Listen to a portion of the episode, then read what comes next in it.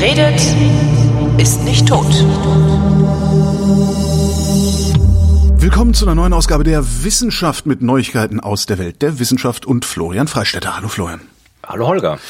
Aschbacher Update.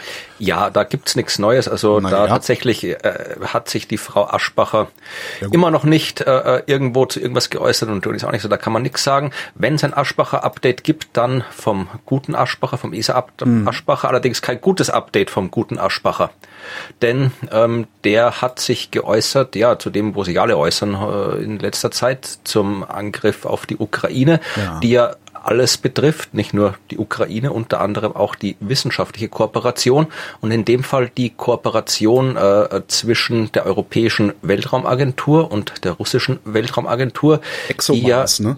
ExoMars, der jetzt äh, demnächst eigentlich ins Weltall fliegen hätte sollen, nachdem diese Raumsonde eh schon recht spät dran war, weil sie schon ein paar Mal verschoben worden ist, hätte sie jetzt 2020 fliegen sollen. Das wäre eine sehr, sehr, sehr, sehr coole Mission gewesen. Also ExoMars ist ein Rover, also ExoMars ist ein Programm und äh, als Teil von diesem Programm hätte jetzt ein Rover, äh, Rosalind Franklin, hat der den Namen bekommen, Auch seltsam, naja.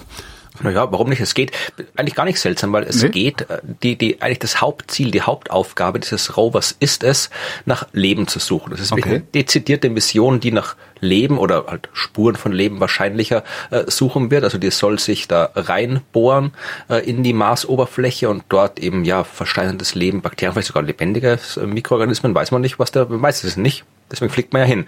Ja, und es gab jetzt noch bis auf so die, die Viking in Sonden in den äh, 70ern, glaube ich, war das. Also es ist eine, wirklich eine dezidierte Mission. Ja, äh, den Mars nach Leben abzusuchen.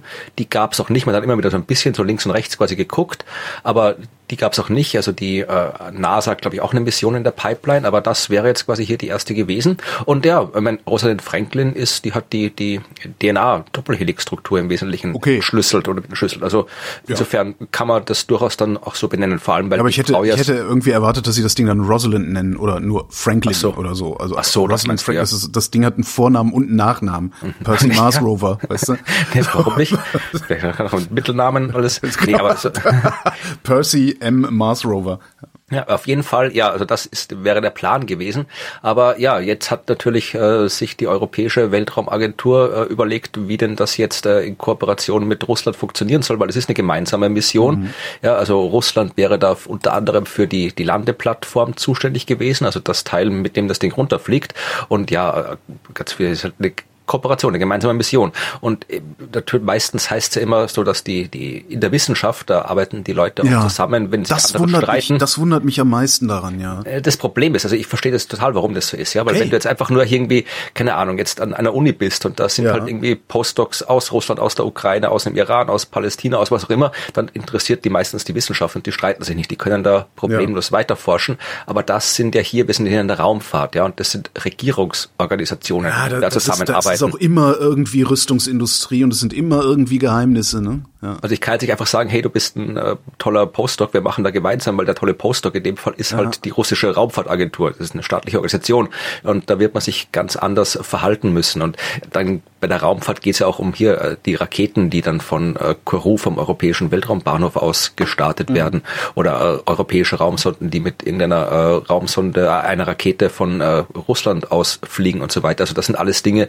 wo wirklich ja die Regierungen zusammenarbeiten müssen und das ist halt schwierig, wenn die einerseits sich, wenn die Krieg führen oder quasi Krieg führen und ähm, also das quasi bezieht sich jetzt irgendwie auf die europäischen Regierungen, nicht auf die, die ukrainische so führt echten Krieg. Ähm, also dann äh, dann ist es schwierig zu sagen, ja, wir machen hier hier die Verteidigungsminister, die können Krieg führen und wir Wissenschaftsminister, wir machen hier unser Ding weiter. Also das ist schwierig. Nicht, ja, ist richtig. Wobei die NASA, äh, das war ist mein letzter Stand, die NASA wohl gesagt hat, sie will mit Roskosmos weiter zusammenarbeiten. Ja, gut, Wobei die, dann da, die die Frage sind, ist, auf welchem Niveau. Ne? Ja. die sind auch wirklich in einer heiklen Situation. Also mein, äh, ich weiß jetzt noch nicht in welchen Strukturen oder in welchen Projekten alle, aber wenn es um die Raumstation geht, ich meine, die hängen ja, die können ja nicht irgendwie sagen Ja. so, nee, wir machen jetzt unser Ding, weil das ist halt genau ein Ding. Ja. Da kann man sich nicht abtrennen und äh, die, die Amerikaner können, abgesehen von den äh, SpaceX, äh, fällt gerade der Name nicht ein von den Teilen, äh, den, äh, Falcon. ja, Crew, Falcon oder sowas. Also können nicht irgendwie Menschen ins All fliegen. Mhm. Äh, die Chinesen könnten, die Russen könnten, aber ja, die sind halt Genau, beide. was mit den Chinesen ist, weiß heute also es ist, äh, ich weiß nicht, wann ich es veröffentlicht kriege. Es, heute ist der 1. März, was mit den Chinesen ist, mhm. weiß keiner so genau. Äh, zumindest in der Frage äh, des Überfalls auf die Ukraine. Äh, was ich, was ich gelesen habe, also was ich gefunden habe, ist, dass ähm, dieser äh, Cygnus Weltraumfrachter äh, zur ISS. Dafür brauchen sie Antares-Raketen äh, und die kommen wohl aus Russland, beziehungsweise deren Antriebe. Ähm, und sie haben noch genau für zwei Starts ja. Ersatzteile da liegen. Danach äh, wissen sie nicht, was ist. Ja, mein, es ist auch generell, es können ja nicht, was soll denn jetzt die Amis und die, die, die Europäer und die Russen auf der Raumstation, sollen sie dich jetzt irgendwie gegenseitig verhaften oder erschießen oder was sollen die machen verhaften. da oben? Also, ja. Schiffe hast du, spielen.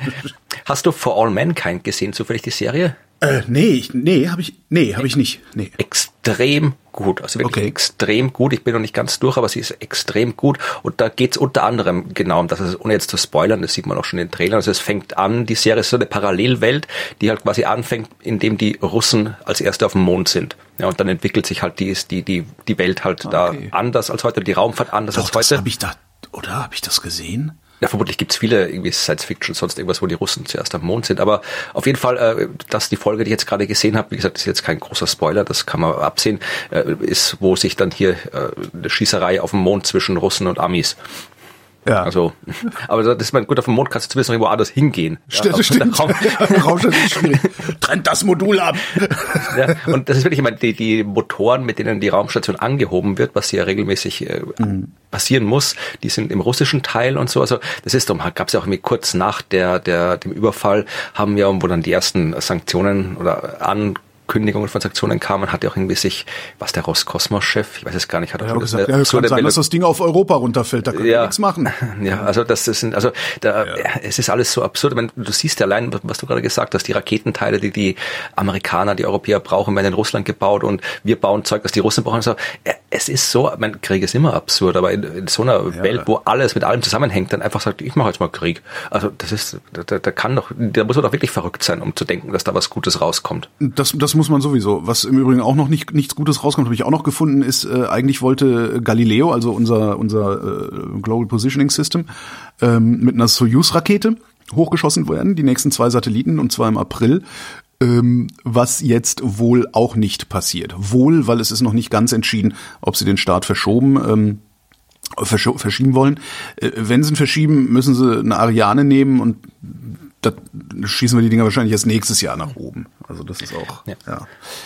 Was jetzt da, da wird vermutlich wird Russland damit nicht, ne, damit werden die nicht gerechnet haben, oder? Also ich könnte mir vorstellen, dass sie so Sanktionen immer einpreisen, wenn die solche Sachen machen, aber dass es so heftig wird.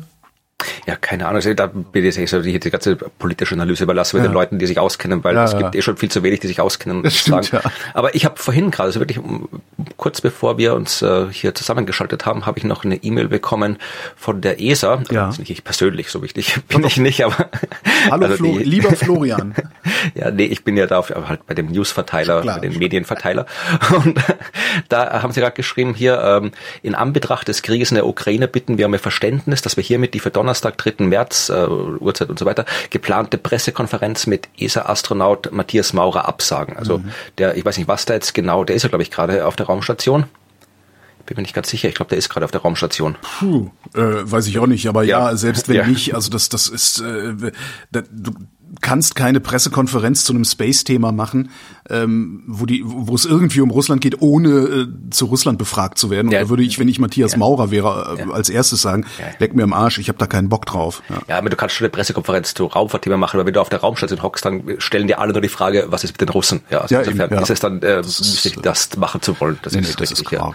Ich weiß gar nicht, ob der, ich gerade mal gegoogelt, ist er ist er im Weltraum? Ja, diese Cosmic Kiss Mission ist das, glaube ich. Ich habe die jetzt irgendwie nur, weil ich so viel anderes zu tun hatte in den letzten Wochen. Äh, so Startete glaub, Maurer am 11. November 21 zur ISS, wo er sechs Monate arbeitet. Ja, ja, ist da oben. ja. ja. Gut, dann macht es keinen großen Sinn, darüber ja. eine Pressekonferenz zu machen, weil sowieso halt die Medien dann immer nur das fragen und nicht das, was für was er da oben ist. Genau, nicht die interessanten Sachen, sondern irgendwas, wo ja Jürgen Klopp damals, ich weiß nicht, ob ja. du das mitgekriegt, ja, als, ja, als ihn zu Corona ja. Sag mal, was wollt ihr eigentlich von mir? Ich bin ein Typ, ein schlecht rasierter Typ mit einer Baseballkappe. Frag doch mal jemanden, der sich damit auskennt. Das finde ich eigentlich die perfekte Antwort auf sowas. Ja, ja das ist, das sollte man viel öfter sagen. Sowas. Ja, natürlich sollte Viele Menschen sollten das viel öfter sagen. Aber es sind halt alle froh, äh, gefragt zu werden und so, ja, sind alle froh, ich habe das einmal Minuten Ruhm. Ne? Ich habe das einmal gemacht und da habe ich tatsächlich irgendwie, es war für eine Anzeige, da habe ich mich äh, auf im Internet, auf Twitter sehr, sehr, sehr aufgeregt. Da habe ich mich zu einem Rent hinreißen lassen, weil ein Typ in der wichtigsten österreichischen Nachrichtensendung zu einem Thema ein interviewt wurde oder eine Diskussion geführt hat, von dem ich weiß, dass er keine Ahnung hat und der hat auch nur Quatsch erzählt dazu. Und da habe ich mich ein bisschen darauf über aufgeregt, dass das irgendwie Quatsch ist und dann irgendwie so richtig, was man ich eh nicht machen muss und soll, dann werde ich über da gleich live mitgetwittert, das ist Quatsch und das ist Quatsch und wie kommt das da? Ich habe mich aufgeregt, ja. Und äh, habe dann dann äh, und habe auch die Medien ein bisschen beschimpft, dass sie das irgendwie sich anscheinend nicht informiert haben, weil das ein bisschen Recherche müsste man sehen, dass man die Person nicht einlädt. Und äh, das war halt nicht irgendein Medium, das war wirklich die seriöseste Nachrichtensendung in Österreich. Und hab dann, genau. und habe dann am Tag darauf eine E-Mail von einem Privatsender, von einem nicht ganz von einem nicht ganz so argen Privatsender in Österreich bekommen. Also nicht Servus. nee. und äh, die haben mich dann irgendwie gefragt, ja, sie haben das verfolgt, was ich da gerentet habe und sie wollen nicht den gleichen Fehler machen und ob ich jetzt irgendwie heute kurz vorbeikommen kann und eben zu dem gleichen Thema ähm, ein Interview geben kann. Und habe ich gesagt, ja, also ich freue mich erstens sehr, dass sie das hier fertig machen wollen und äh, sich informieren vorher. Und dann äh, gesagt, jetzt muss ich mal das machen, was der Typ gestern machen hätte sollen, nämlich absagen, weil ich von dem Thema auch keine Ahnung habe. Ich habe zwar grundlegende Ahnung und kann sagen, dass das falsch ist, aber ich bin kein Experte und das geht nicht. Und habe ihnen dann auch einen Experten empfohlen, von dem ich weiß, dass der das weiß und kann. Und äh, wenn Sie irgendwas anderes von mir haben wollen, sind Thema mich auskennen, jederzeit. Dann hat er auch zurückgeschrieben, ja, er hat noch nie sich so über die Absage gefreut wie über meine. Sehr schön. Und hat den dann auch eingeladen. Also der Typ, den ich empfohlen habe, haben sie eingeladen und mich irgendwie zwei Tage später zu einem Astro-Thema. Och? Ja. Oh ja, das ist ja nett. Ja gut, aber das ist, ich meine, da hast du dann auch so einen Seriositätsbonus. Ne, nee, der Freistädter, ja. der wird schon sagen, wenn er es nicht weiß. Ja, stimmt, gar nicht schlecht. Wo du eben sagtest, ähm, das, das äh, Krieg und so, also reden ja eh alle drüber. Ähm, es gibt eine Arbeit aus Deutschland, die haben ähm, Daten ausgewertet, 190 Länder, also Konfliktdaten, eine Studie über Krieg, Konfliktdaten aus 190 Ländern. Ähm, und haben Kriege abgeglichen mit der Wirtschaftsentwicklung der letzten 50 Jahre. Haben geguckt auf Bürgerkriege, Kriegsfolgen im eigenen Land und exterritoriale Kriegseinsätze.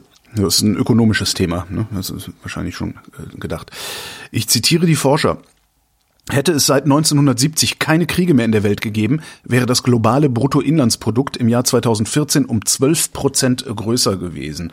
Das heißt, Kriege sind nicht nur Scheiße für die Bevölkerung und, und internationale Beziehungen und you name it. Kriege sind auch tatsächlich schlecht für die Wirtschaft. Ja, und zwar über den, naja, ist nicht ganz so also, einfach, ne? Du hast halt den, den Effekt, den können sie auch nachweisen, ähm, dass es Länder gibt, die durchaus profitieren ja? Mhm. Bürgerkriege kosten am meisten übrigens. Exterritoriale Kriege kosten am wenigsten. Vor allen Dingen diejenigen Länder, die Waffen exportieren. Für die ist es sogar gut, wenn exterritoriale Kriege sehr lange dauern. Weil je länger die dauern, desto besser für die heimische Rüstungsindustrie. Naja, gut, das ist klar. So. Also. Auch interessant fand ich, Asien hat am stärksten drunter gelitten unter den ökonomischen Folgen.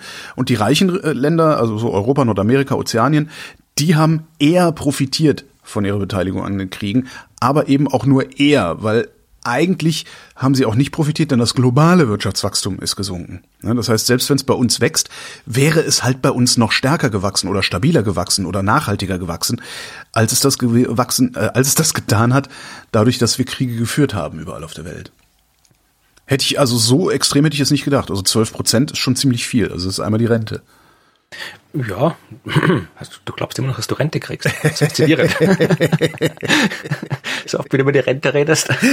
ja, ich, ich bin nicht mehr, ich, ich hoffe, dass ich die 15 Jahre noch durchhalte und dann irgendwoher Geld auf mich regnet. Naja. Du, hier, kriegst, kriegst ein großer Festakt hier.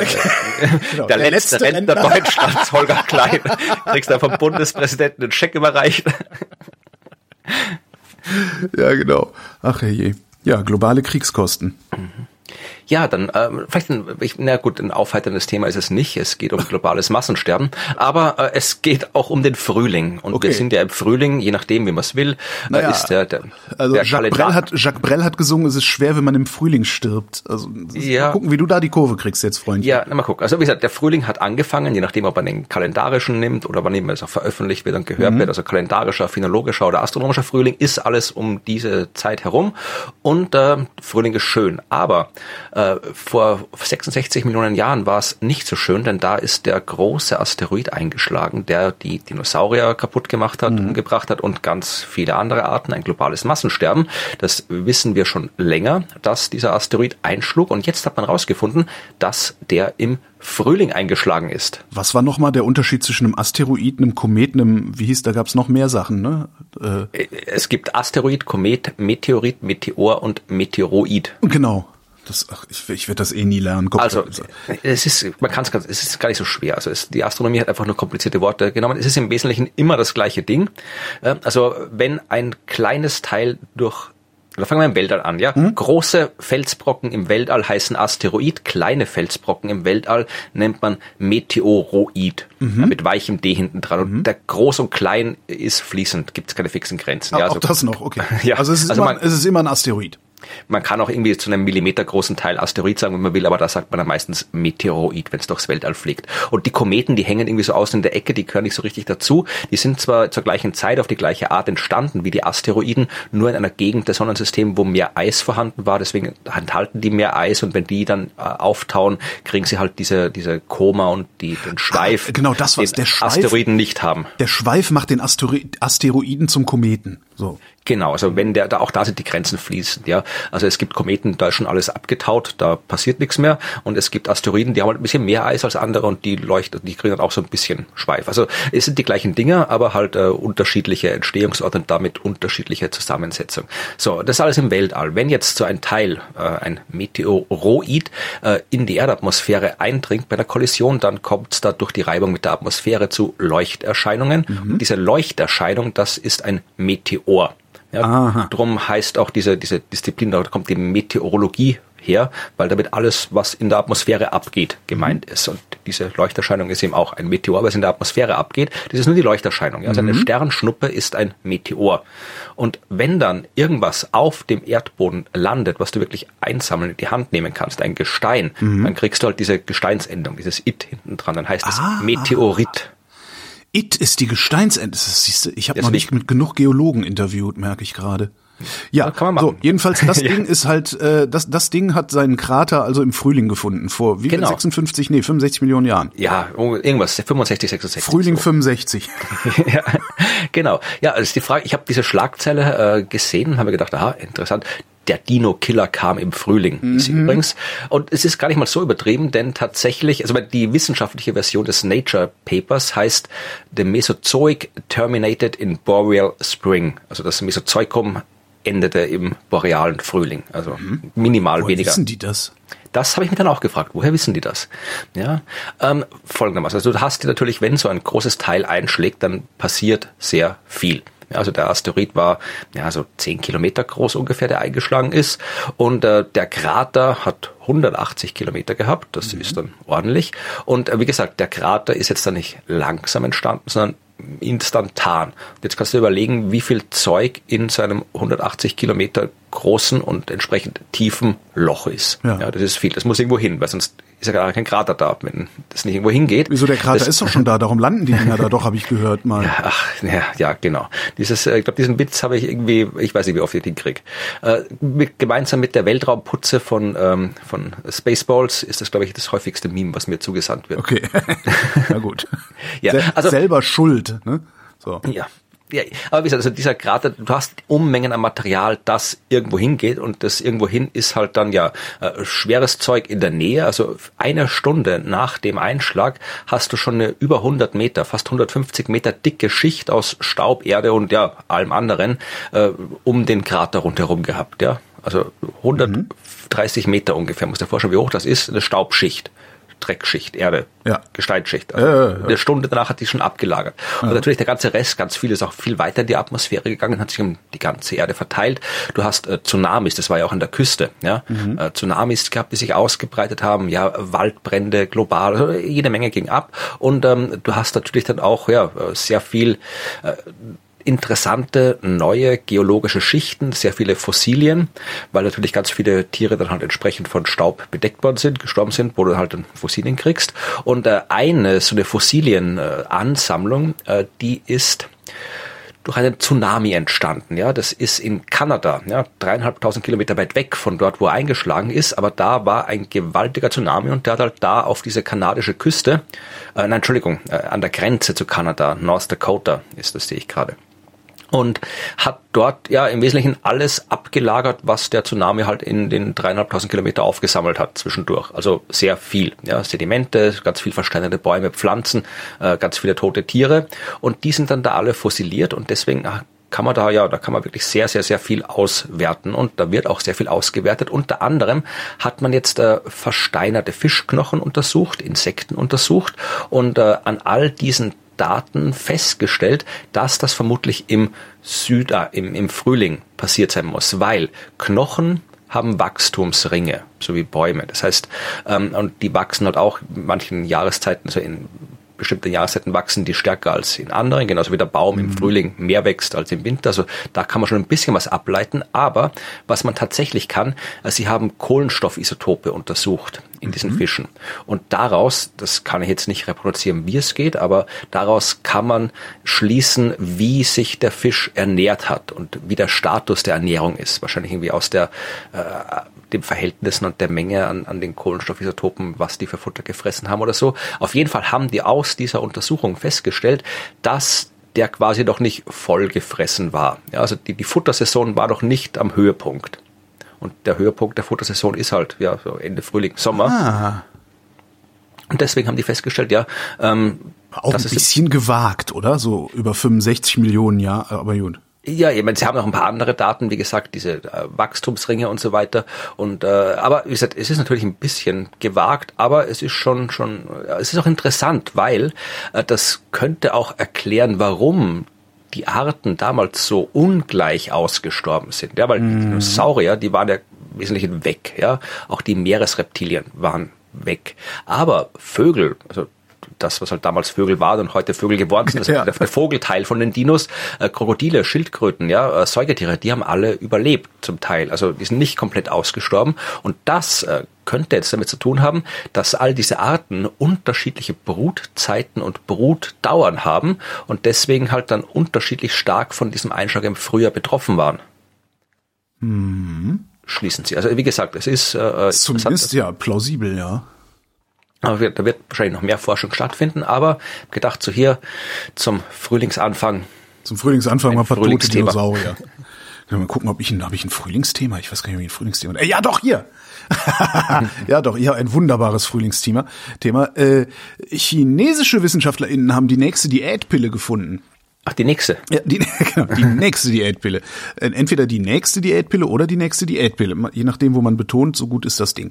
Ähm, was sie gefunden haben, ist ein Alkaloid, das heißt Camptotezin. Und dieses Camptotezin haben sie eigentlich schon in anderen also sie haben sie, sie kennen sie kannten das schon sie haben das Ding nicht neu gefunden sie kannten das schon haben das in klinischen Studien äh, als Krebsmedikament geprüft, ähm, hatten aber so starke Nebenwirkungen gesehen, dass sie die Studien und alle weiteren Entwicklungen zum Arzneimittel äh, abgebrochen haben. Was sie dann aber gemacht haben, ist, sie haben geguckt, wie verhält sich das Zeug denn in einer nicht auf die Zelle wirkenden Dosierung. Ja, also du tust das halt einfach in den Körper rein, aber es macht halt nichts, äh, also ne, es, es greift nicht so tief ein, dass es irgendwie zellschädigend wirken kann. Haben ähm, Camptotizin oral verabreicht und haben festgestellt, dass das die Nahrungsaufnahme verringert hat und das Körpergewicht gesenkt hat, weil nämlich Camptotezin in Produktion oder die Produktion eines Hormons verstärkt und dieses Hormon unterdrückt das Hungergefühl. Und das ist also, fand ich ganz interessant, weil, wie gesagt, unabhängig vom Wirkmechanismus gegen Krebs und in wesentlich geringerer äh, Dosierung. Jetzt wollen sie gucken, ob dieser Wirkstoff bei längerer Einnahme auch gut verträglich ist und auch zu einer fortschreitenden Gewichtsabnahme führt. Was Sie nämlich gesehen haben, ist einmal täglich oral verabreicht. Ähm, ist ein, ich weiß nicht, was es ist, GDF-15 äh, in der Leber äh, stärker produziert worden. Das hat einen schnelleren Anstieg im äh, Hormonspiegel gebracht und dadurch gab es eine, eine Verringerung der Nahrungsaufnahme um 12 Prozent, Verringerung des Körpergewichts um 11 Prozent. Naja. Das ist nicht schlecht für einen Monat. Hat nur bei Fetten funktioniert. ja, bei Schlanken hat es keinen Effekt gehabt. Und weißt du, bei welchen Schlanken? Mäusen. ich wollte mal wieder eine Innenmais. Ich wollte mal wieder eine In-Mais-Studie mitbringen. Ja, also ich habe hier äh, zu Mäusen, irgendwann werden wir auch mal über Mäuse reden und über Labormäuse, äh, weil ich da mich sehr viele schöne Geschichten recherchiert habe, aber über die erzähle ich noch nichts, da muss zuerst noch ein Buch erscheinen, bevor ich davon ja, erzähle. Dann erzählst du nur, was, worüber du im Buch erzählen wirst, nein, nein, erzählst nein, nicht nein, mir, nein, weil nein. du, weil du, äh. Ich erzähl's dir schon. Wir haben da, das ist die Geschichte, die fand ich so schön, zwei Geschichten. Eine, wo Österreich die Welt rettet und eine über Labormäuse. Die erzähle ich dann, wenn es soweit ist im Podcast.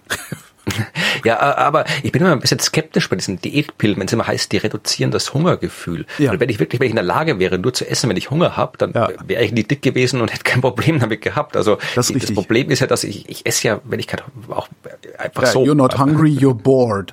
Ja, Genau. Ja. Also insofern weiß ich immer nicht, ob was diese Pillen in dem Fall dann machen, ob die helfen oder nicht. Weiß ich auch nicht, aber es geht ja um Fettleibigkeit und da ist, äh, da ist ja die, die, der kleinste Strohhalm, sag ich mal, äh, dein, dein Appetit oder Hunger, Ding sie äh, auf irgendeine Weise zu regulieren, ist da ja schon hilfreich. Ja, wahrscheinlich. Also weil eigentlich würde ja, also ist ja auch was, was ja auch funktioniert, sind so Magenverkleinerungen, das funktioniert ja sehr, sehr gut. Aber auch das müsste ja nicht funktionieren, weil ich kann ja dann trotzdem den ganzen Tag Kakao trinken. Stimmt, ja. Butter lutschen. Butter. Frittierte Butter. Ist eigentlich äh, dieses Gerücht, ich habe das aus irgendeinem Grund wollte ich das mal nachrecherchieren, dass Helmut Kohl immer Butter gegessen hat. Äh, ist das ein Gerücht, ein Urban Legend oder äh, dass er so, wenn er nervös war, immer, äh, immer so, so ein bisschen so Butter gelöffelt hat. Aber ich, ich habe das mal irgendwo gehört und habe das nicht. Äh, okay, dann ist es wahrscheinlich Quatsch, wenn so Ich keine reagierst. Ahnung. Also ich, ich kenne sehr viele, sehr viele Gerüchte über die Familie Kohl. Einige davon sogar, über die man nicht öffentlich reden kann. Aber davon habe ich noch nie gehört. Ja, vielleicht weiß das ja jemand. Kann das aufklären? Ich weiß nicht mehr, warum ich das irgendwie wissen wollte oder verifiziert haben wollte, aber Das ist so ein bisschen wie Mutter Beimer immer Spiegeleier gebraten hat, wenn sie nervös war. ja, aber keine Ahnung. Also ich weiß, ja. Aber man kann sich's vorstellen, oder? Ja, das wie ist ja da das- sitzt, das Schlimme die ist- Schreibtischschublade egal. aufmacht, sich so einen Butterblock rausholt. Es ist das, das ist eigentlich das Schlimme bei Helmut Kohl. Das war so eine Figur, der, der war, der mag ja ein, ein großer Staatsmann gewesen sein oder so. Ich, egal, ich will das gar nicht politisch bewerten, da käme ich auch zu einer anderen Bewertung. Aber der, das ist halt auch so eine Figur insgesamt. Egal, was du dem zuschreibst, ist es irgendwie glaubwürdig. E- Egal. Egal, was du sagst, ich kann mir jetzt nichts Absurderes ausdenken, als Butter gegessen haben. Aber ja, herrlich. Ja. Da kommen wir zu einer anderen äh, dicken Figur. Und zwar der Venus von Willendorf. Ah, das ist diese Ja. Hm? Genau, das ist eine der älteste, eine der ältesten menschlichen Darstellungen überhaupt, die äh, gleich bei mir hier in der Nähe, in der Wachau, äh, Ostösterreich, gefunden wurde. Äh, und in der Gegend äh, hat man noch mehr so alte Figuren. Die Fanny vom Galgenberg gab es auch noch, die ist wirklich, da kann ich wie von meinen Eltern gehe ich halbe Stunde zu Fuß und bin dort am Fundort. Also aus dem Grund liegen da sehr viel alte, also wirklich alt in dem Fall, ja, an die 30.000 Jahre, vielleicht 40.000 Jahre die andere, die ältere. Und die Venus von Willendorf ist halt ja die berühmteste. Also habt ihr sicher alles das Bild, diese sehr, sehr dicke Frauenfigur mit diesen, ja, sehr dicken Bauch, sehr dicken Brüsten und dann diesem komischen Kopf, wo es aussieht, als hätte sie da irgendwie so eine Strickmütze bis über den Mund gezogen. Also man weiß nicht genau, was sie darstellt. Also Schwangere auf jeden. Fall. Ja, so ungefähr. Also äh, ist ja auf jeden Fall eine sehr, sehr berühmte Figur. Wenn man die live äh, sehen will in echt, dann muss man ins Naturhistorische Museum in Wien gehen. Kann man sowieso machen, das ist sehr schön dort, war ich schon. Und äh, ja, 1908 wurde die ausgegraben und die Frage ist, äh, wo kommt die her? Also aus Willendorf offensichtlich, beziehungsweise da hat jemand sagen. fallen lassen, eingegraben, was auch immer. Aber bei solchen Fundstücken ist mir auch interessiert, wo ist die gebaut worden, äh, gemacht worden, warum ist die gemacht worden. Also man kann nicht immer alles rausfinden, aber in dem Fall, die ist aus Gestein und da kannst du gucken, okay, wo kommt denn der Stein her? Stimmt. Das kann man ja rausfinden, ja. Und das war hat ja auch noch ein- keiner gemacht, willst du mir jetzt gerade sagen? Offensichtlich nicht. Krass. Ja, also das sind diese äh, Sachen, da, immer wenn sowas gemacht wird, sind die Ergebnisse meistens sehr überraschend. Also so wie bei der Himmelsscheibe von Nebra, wo man auch rausgefunden hat, ja, irgendwie das, das, das kommt hier von äh, aus dem ganzen Mittelmeerraum, aus Nordeuropa, also das da auch in der Steinzeit und davor, ja, da gab's Handelsrouten. Die Menschen sind nicht alle irgendwie im Wald gehockt und haben irgendwie Mammuts gegessen, sondern das sind, da ist hin und her gereist worden durch ganz Europa und darüber hinaus. Und in dem Fall auch. Also man hat quasi äh, erstmal schon mal gewusst, man kann den Stein anschauen, dass die Venus von Willendorf aus Oolith besteht. Eierstein. Eierstein, okay. Ja, ein poröses Sediment, ja. Ja. Und Ja, kindisch drauf. Nee, das ist einfach nur, es gab früher auf dem Dorf bei uns, ne, da gab es den, den Bauern, der hatte irgendwie Hühner und da ist man Eier kaufen gegangen, so, ne? Du kennst das ja noch so von ja. früher. So, und das war der Eierhain. Was? Ich fahr zum Eierhain, soll ich was mitbringen? Entschuldigung. Ja, Oolith jedenfalls ist so ein Sedimentgestein, ja, halt irgendwie so ein bisschen, der schaut aus, als wären da lauter winzige, ah ja, so winzige Kügelchen, Mineralkügelchen, die halt mit so einem kalkigen, tonigen Matrix quasi verkittet sind, ja, das Aha. ist äh, Oolith. Und äh, das hat man schon gewusst, dass die Venus von Willendorf daraus besteht und auch das war schon außergewöhnlich, weil ähnliche äh, Venusfiguren, die dann meistens immer aus, aus Knochen, Elfenbein und sowas gemacht sind, aber äh, Oolith hat man tatsächlich noch nie gehabt, also dieses Gestein. Jetzt haben die eine Mikrocomputertomographie gemacht und ich weiß nicht, was der Unterschied zur normalen Computertomographie ist. Vielleicht einfach nur kleiner oder besser, ich weiß es nicht. Auf jeden Fall hat man damit diese Figur äh, durchleuchtet. Und das hat man anscheinend vorher noch nicht gemacht und herausgefunden, dass das Innere der Venus von Willendorf sehr ungleichmäßig ist. Ja, man hat zum Beispiel ein Stückchen Muschelschale gefunden drin, ja, nur Millimeter groß, aber auch da äh, durch diverses äh, geologisches äh, Voodoo feststellen können, dass die 145 Millionen Jahre alt ist, diese Muschelschale. Ja. Und damit konnte schon mal ausgeschlossen werden, dass diese Figur mit Gestein aus Oolith aus Wien gemacht worden ist. Ja, weil in der Gegend von Wien kommt dieser auch vor, dieser Oolith, und das wäre plausibel, ja. Wachau, Wien, das sind irgendwie 50, 60, 70 Kilometer, je nachdem. Und äh, dass die halt den Stein von da holen und dann, ja, wäre plausibel. Aber der Wiener Oolith, der ist nur 23 Millionen Jahre alt. Das geht nicht. Ja, also muss aber anders herkommen. Okay. Dann haben sie sich jetzt gesagt, okay, wenn sie wenn er nicht aus Wien kommt, dann muss aber anders herkommen. Das heißt, wir holen uns mal Proben aus Steinbrüchen ja, und nicht nur aus Österreich und Tschechien. Habe bisher gedacht, dass sie irgendwo aus der Ecke kommt, sondern wirklich von überall, also fast überall, ja. Frankreich, von Frankreich bis zur Ukraine, von Krass, also Deutschland also bis Sizilien, überall her hat man sich Proben geholt. Also nicht nur mh, hm, lässt sich vielleicht in einer Woche zu Fuß erreichen, mhm. sondern äh, nee, nee, okay. von überall. Ja, okay. Und haben dann jetzt wirklich diese äh, dann genau, es ist im Prinzip vermutlich so ähnlich wie Fingerabdruckanalyse oder sonst irgendwas. Also da auch Gestein, auch wenn es die gleiche Gesteinsart ist, sind die halt trotzdem je nach äh, Lagerstätte unterschiedlich. Ja. Auch da die Geologie kann in den Kommentaren gerne bekannt geben, wie das genau geht. Das habe ich jetzt nicht recherchiert. Aber also man vermisst die Größe der Körner mit Bildbearbeitungsprogrammen und so weiter. Also das war alles sehr sehr aufwendig und tatsächlich nicht nix, was 200 äh, Kilometer im Umkreis war, hat gepasst. Ja? Auch ähm, hier äh, Tschechien, äh, kann ich nicht aussprechen, Stranska Skala, irgendwo mhm. bei Brünn. Ja, äh, da war ein Steinbruch, wo man, wo es von außen halbwegs passend ausgeschaut hat, das Gestein, aber die genaue Analyse hat gezeigt, kommt nicht. Und wo es tatsächlich herkommt, ist, oder mit sehr, sehr großer Wahrscheinlichkeit tatsächlich herkommt, ist der Ort Ala. Ich weiß nicht, ob du den kennst, du warst mhm. schon in der Gegend, in der Nähe des Gardasees. Ach. Mhm. Krass. Das ja. Ding ist über, nee, warte mal, ist, doch, das musst du dann erstmal über die Alpen, ne? Ja, kommt drauf an. Also Sie sagen, also erstens mal, Sie sagen, die Proben von dort, das ist kein eindeutiger Nachweis, ja, aber ja. die Proben von dort statistisch unterscheiden die sich nicht von dem Gestein der Venus. Das heißt, entweder, ähm, es ist nicht unwahrscheinlich oder nicht unplausibel, dass die Menschen rumgelaufen sind, weil es waren ja auch Jäger und Sammler, die sind ja, ja. rumgelaufen. Je nachdem, wie das Wetter war, wie die Beutetiere waren, sind die halt von einem Standard zum nächsten marschiert. Ja, aber trotzdem, also ich meine, also, es ist vielleicht jetzt auch meiner, meiner persönlichen Faulheit geschuldet, aber wenn ich am Gardasee unterwegs wäre, würde ich mich jetzt nicht so weit nach Norden orientieren. Naja, aber wenn da gerade die Beutetiere langlaufen oder keine Ahnung, vielleicht sind da irgendwie andere Steinzeit-Arschlöcher am Gardasee, die sagen, hau ab, ja, weiß man nicht, wie, wie die Menschen drauf waren. Irgend, irgendeinen verrückten Grund muss es ja haben, dass wir überhaupt nördlich der Alpen gesiedelt ja. haben, ja. Und jetzt sagen Sie, also es gibt zwei Routen, wie Sie da in Norden gekommen sein könnten. Entweder also um die Alpen rum, über die ungarische Tiefebene, ja. oder äh, auch über die Alpen, das geht auch. Also du kannst das so entlang von Etsch, Inn und Donau gehen. Das ist zwar 730 Kilometer lang, aber du bist äh, außer einem kurzen Stück nie äh, über 1000 Meter Höhe. Also das ginge. Und das ist ja vor allen Dingen auch was, das muss ja jetzt nicht eine Person äh, am Stück dahin getragen haben, sondern das kann nee. ja auch über, was weiß ich, wie viele Jahrzehnte oder, oder sogar Jahrhunderte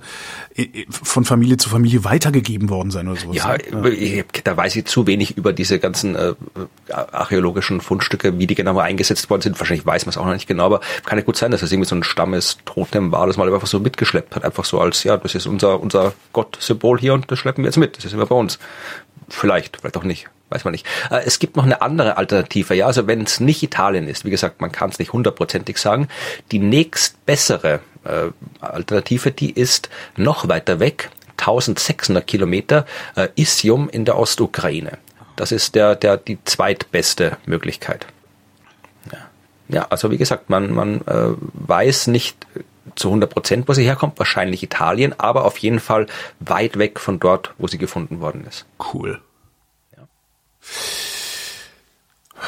Ich habe noch was äh, mit äh, Ernährung und zwar hat, hat die norwegische Wissenschaft hat festgestellt, äh, die Nor also norwegische, norwegische WissenschaftlerInnen haben sich angeguckt, wie denn deine Ernährung sich auf dein statistisches zu, statistisch zu erwartendes Alter auswirkt. Ähm, die sagen, wenn du deine Ernährung umstellst, kannst du bis zu 13 Jahre länger leben. Und was wir da machen? Pommes und ganz viel Süßkram. Genau, äh, Butter. viel Butter. So, ähm, wenn du mehr Vollkorngemüse und Nüsse und weniger rotes Fleisch zu dir nimmst, ja, kann selbst, kannst du selbst mit 60 Jahren noch um acht Jahre länger leben. Also du kannst dir acht Jahre längere Lebenszeit erkaufen, indem du deine Ernährung vergleichsweise radikal umstellst. Wenn du mit da 20 ich 60 bin. Genau. genau. ich lasse mich erst impfen, wenn ich Corona habe. wenn du wenn du mit 20 schon anfängst mit der gesunden Ernährung, äh, leben Frauen im Schnitt natürlich alles äh, fast elf Jahre länger, Männer fast 13 Jahre länger. Und was sie gemacht haben, das fand ich eigentlich ganz toll und wollte eigentlich damit rumspielen. Na, sie haben äh, so einen so einen, so einen Online-Rechner äh, veröffentlicht, wo du das alles selber einstellen kannst. Wie viel, wie viel Gramm Fisch esse ich im Schnitt im, äh, im Monat oder im Jahr oder, oder so. Äh, und, und kannst dir dann ausrechnen, um wie viel dein Leben verlängert oder verkürzt wird. Und dann habe ich gedacht, dann spiele ich damit jetzt mal rum im Vorfeld der Sendung. Habe da so rumgeschoben und rumgeschoben, gedacht, dann habe ich irgendwie gedacht, ja, verdammt, wie, wie viel Fisch esse ich denn eigentlich im Jahr? Und äh, habe dann gedacht, na, soll, soll doch jeder selber machen, was interessiert's mich? Ich, ich will's gar nicht wissen, natürlich will ich's wissen. Das heißt, irgendwann werde ich mir mal einen halben Tag Zeit nehmen und äh, versuchen auszurechnen, wie viel von welchem Lebensmittel ich so im Durchschnitt zu mir nehme und was es bedeuten würde, wenn ich beispielsweise komplett auf Fleisch verzichten würde. Was mir jetzt auch nicht so schwer fallen würde, weil ich, weiß ich nicht, ich, ich bin, ich bin so grotesk tief unter dem deutschen Durchschnitt. Ich weiß, ich esse vielleicht zehn Kilo Fleisch im Jahr oder sowas. Also das ist, ja. Ja, ich esse auch kaum Fleisch. Also bei uns zu Hause machen wir nie Fleisch, wenn meine Freundin kein Fleisch isst und ich ja auch lange Zeit Veganer war, so ja. komme da wunderbar klar und meistens dann wirklich nur, wenn ich jetzt irgendwie unterwegs bin und dann ist da halt irgendwie Backstage im Theater, da steht irgendwie ein Haufen Wurstbrötchen, ja. dann esse ich halt ein Wurstbrot, bevor ich gar nichts esse. Ja, also, aber ansonsten, genau. ja. Also das, das oder ja eben also Restaurant. Aber selbst da gibt's mittlerweile oft echt gute fleischlose Alternativen. Außerdem, wann war ich das letzte Mal im Restaurant? Äh, und zu Hause, also ich koche mir gerne einen Gulasch und ich koche mir gerne eine Bolognese. Aber das ist dann halt so, ich habe tatsächlich äh, jetzt im Januar aus zwei Kilo Fleisch Gulasch gekocht, aus zwei Kilo Hackfleisch Bolognese gekocht und eingefroren. Und das hält wahrscheinlich über das gesamte Jahr. Also, ja. Da, ich habe letztens Lasagne gemacht äh, mit ja. veganem äh, Hackfleisch. Da gibt's tatsächlich, da gibt es ein, äh, wie heißen denn die? Das war, ich habe jetzt zwei vegane Hackfleische gefunden, die wirklich extrem beeindruckend waren. Okay. Also, äh, eines, das ist so, äh, was ist das, Green Force oder so? Ja, das ist Green so Pulverzeugs. Das geht. Ich habe das schon, ich habe das schon mal gesehen, habe gedacht, hm, kann das? Nee, nee, das, okay. das war wirklich, das ist, ich habe da, ich habe da Buletten draus gemacht mal und so, also äh, beeindruckend. Also auch der Geruch und alles so. Also und vor allem wirklich, ja, du tust da Wasser dazu, lässt es stehen und dann verwendest du es. Ähm, der, ich ich habe es auch mal versucht, äh, mir eine vegane Lasagne oder was vegetarisch, ich weiß gar nicht, also auf Pflanzenbasis Hack halt gekauft und habe das dermaßen falsch zubereitet. also weil ne, normalerweise anbraten, dann irgendwie lange köcheln und äh, mit, mit Fleisch macht man das ja so. Und was ich, was mir passiert ist, ich habe es halt angebraten, das, das geht ja noch scharf anbraten in relativ viel Fett, äh, dann eine Tomatensauce draus kochen, die ein bisschen einreduzieren und meine Bolognese, die kocht halt einen halben Tag. Also die köche so richtig runter, bis es ein so ein zäher Brei ist. Das habe ich mit dem Ding auch gemacht. Das hat aber dazu geführt, dass ähm, mir ja dieses vegane Hack im Topfboden unten angebrannt ist, ohne dass ich es gemerkt habe. Und dieser angebrannte Geschmack, den habe ich dann in die Lasagne exportiert. Und dann hatten wir eine riesen Schale Lasagne und dann geil, lecker Lasagne. Und die hat halt, war halt an, angebrannt. Und das, äh, ja, das jetzt habe ich Angst, äh, das nochmal auszuprobieren. nee, mach das mal. Es gibt auch andere, okay. ich weiß jetzt, ich habe die ganze Marken nicht im Kopf, aber es gibt auch so andere, erfahren dieses Erbsenzeug, also das Erbsenprotein, ja. das kommt, das ist wirklich, das ist hervorragend. Ja, ich hole mir gelegentlich, also aus, aus irgendeinem seltsamen Grund hat mein Aldi immer mal wieder verschiedene Hersteller im Angebot von solchem Zeug und das ist eigentlich auch bisher alles wirklich super gewesen. Ja, Also so die Burger Patties habe ich immer gekauft und dann Ja, ja, da gibt's auch Ja. gut, da gibt's große Unterschiede. Ja, Und ja. irgendeine Schweizer Firma hatte ich jetzt letztens gehabt, Green Mountain hieß die. Die machen auch, nee, die machen, was habe ich da? Da gab's irgendwie so ein Steak. Und das ist wirklich, das, das ist blutig. Ja, also die haben es wirklich so gemacht, also wenn du da reinschneidest, Mhm. rote da kommt Beete. der Saft und so. Und das ist auch so, meine Freundin hat's fast nicht aufgegessen, weil die tatsächlich ja irgendwie, das ist so zu fleischig war. Gestern habe ich Bratwürste gehabt von denen. Also äh, es ist schon Was du ja, ich, ich mache da ja überall Werbung für, falls du es nicht schon hast, aber was du haben willst, was, was, was wirklich super ist für diese ähm, vegetarischen und veganen Fleischersatzprodukte, ist eine Heißluftfritteuse. ja, habe ich schon gehört. immer. Darin ja. werden die Sachen extrem geil. Also ich weiß nicht warum, aber das ist, ja, das scheint irgendwie füreinander gemacht zu sein. Und je nachdem, wo du es kaufst, also es gibt so Hersteller, äh, insbesondere aus den Niederlanden, ähm, also ich kaufe viel auch im Asialaden bei mir, so dieses ganze Dumpling-Zeugs und so. Und alle, die auch niederländische Beschreibungen hinten drauf haben, haben sogar dabei stehen, wie lange man das im Airfryer machen muss. Also Backofen, Pfanne, Airfryer. Die Deutschen sind noch nicht so weit. Aber das, das ist wirklich die Empfehlung für, für das komplette vegetarische und vegane Regal im Bioladen. Ja. Vegini gehacktes war das übrigens, wo ich Vegini? eine Lasagne gemacht habe. Kann sein, dass es eine österreichische äh, Firma ist, aber wenn das mal ist, probier's mal aus. Ich wollte jetzt Vegini. als nächstes wollte ich mal, äh, ich glaube, es ist von ist das Iglo? Von Iglo, äh, das hier, ne, mit den Fischstäbchen. Da gibt's so Ja. jede Menge, also auch so vegetarische Stäbchen, vegetarische Lasagne und so. Das wollte ich mir einfach mal eine Batterie bestellen und mal hintereinander wegessen. Also äh, zum Ausprobieren, mal gucken. Ja, aber jedenfalls, ja, also das ist, glaube ich, das Einfachste zu sagen, äh, ich gehe weg von Fleisch, ich gehe auf Gemüse. So, und dann kannst du halt noch andere Sachen machen, weiß ich nicht, die ganzen, äh, ja, Butter, vielleicht nicht unbedingt immer Butter essen, äh, das kennt kennt man ja, muss man ja nicht. Ja, ich mag auch keine Butter, also ich wenn nicht? dann, Ah, dann ich- Margarine. Also ich mag den, ich kann, Echt? kann das, ich, ich kann die schon essen, aber wenn ich die Wahl habe zwischen Margarine und Butter, nehme ich immer Margarine. Echt? Nee, kann ich nicht. Ich bin, ich bin, ich bin butterabhängig. Also auch wenn ich so, so, so Honigbrote mir mache oder sowas, da ist immer dicker Butter als Honig und, und sowas drauf. Eine Freundin von mir hat das mal bezeichnet als Zähnchenbutter, Stimmt, ja. weil man die Abdrücke von Zähnen da sieht, wenn ich mir ein Butterbrot mache, ja. Naja, ich habe jetzt eigentlich nur noch Zurück zur Wissenschaft. Ja, ja. Ich habe nur noch ein Thema. Echt? Es hat, hat auch mit dem zu tun, also ein Thema, also ich habe äh, vier Meldungen, die alle mit einem Thema zu tun Oh. haben. Logischerweise. Ja, Ja. es ist halt das Problem, ist, wir leben in einer medialen Welt, die nur ein Thema schafft, offensichtlich. Wir hatten zuerst Corona, jetzt haben wir Krieg und Ja, danach ne? werden wir was anderes haben, aber es gibt ja durchaus äh, mehr Themen, die relevant sind. Ja? Mhm.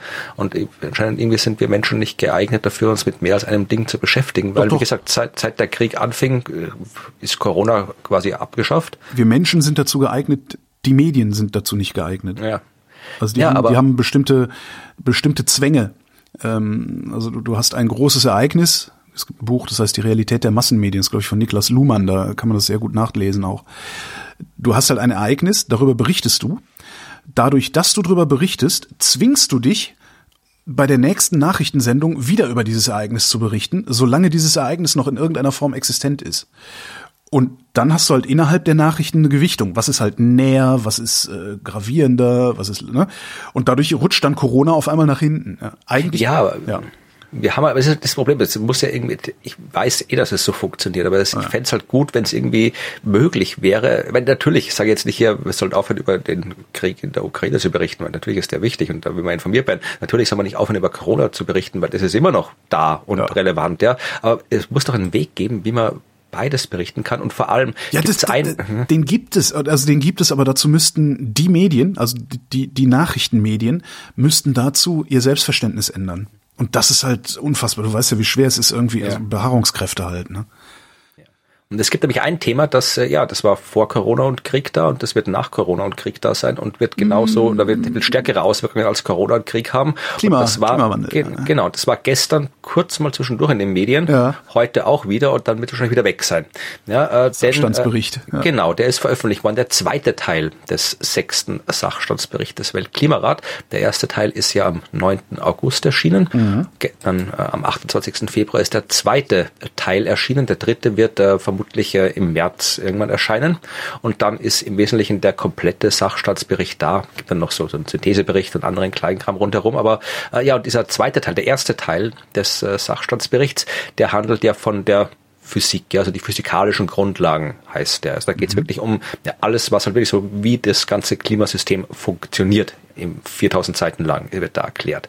Der zweite Bericht, äh, Teil des Berichts und der dritte, die sind schon, äh, ich sage jetzt nicht relevanter, aber sagen wir mal äh, näher an dem, was die meisten Menschen äh, mit Klimakrise verbringen. Nämlich äh, es geht darum, um ja, äh, Auswirkungen, um Risiken und um die Vulnerabilitäten. Also ja. nicht jetzt, wie es funktioniert, ist in Teil 1 geklärt. Jetzt äh, geht es quasi darum, was macht es, wo ist es gefährlich und äh, was, wo, wo, wo sind die, die, wo sind wir besonders verletzlich.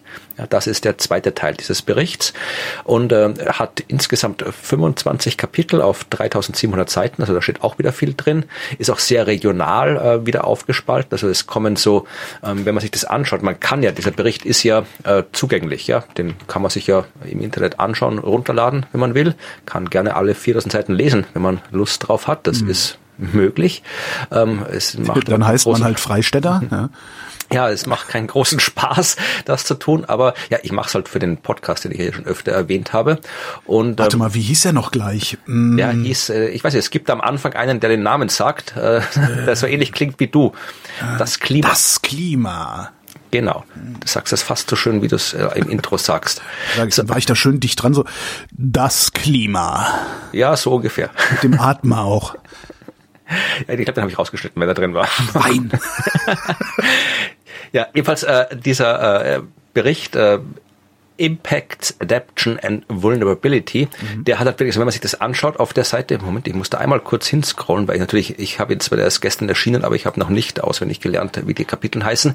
Ja, also es geht quasi los hier, also am Anfang die ersten Kapitel, die ersten fünf Kapitel, die beschäftigen so mit den einzelnen Ökosystemen. Ja, also Kapitel eins ist Einleitung, Kapitel zwei ist dann hier so terrestrische und uh, terrestrial and freshwater ecosystems, dann kommt ozeanische und Küstenökosysteme, dann kommt alles mit Wasser, dann kommt hier alles uh, Food, Fiber and Other Ecosystem Products. Ja, also Essen, ja, also alles, was wir quasi an Produkten aus der Welt rausholen. Dann Kapitel 6 ist Städte und so weiter. Dann kommt Kapitel 7, Gesundheit, ja, also auch Gesundheit und Klima.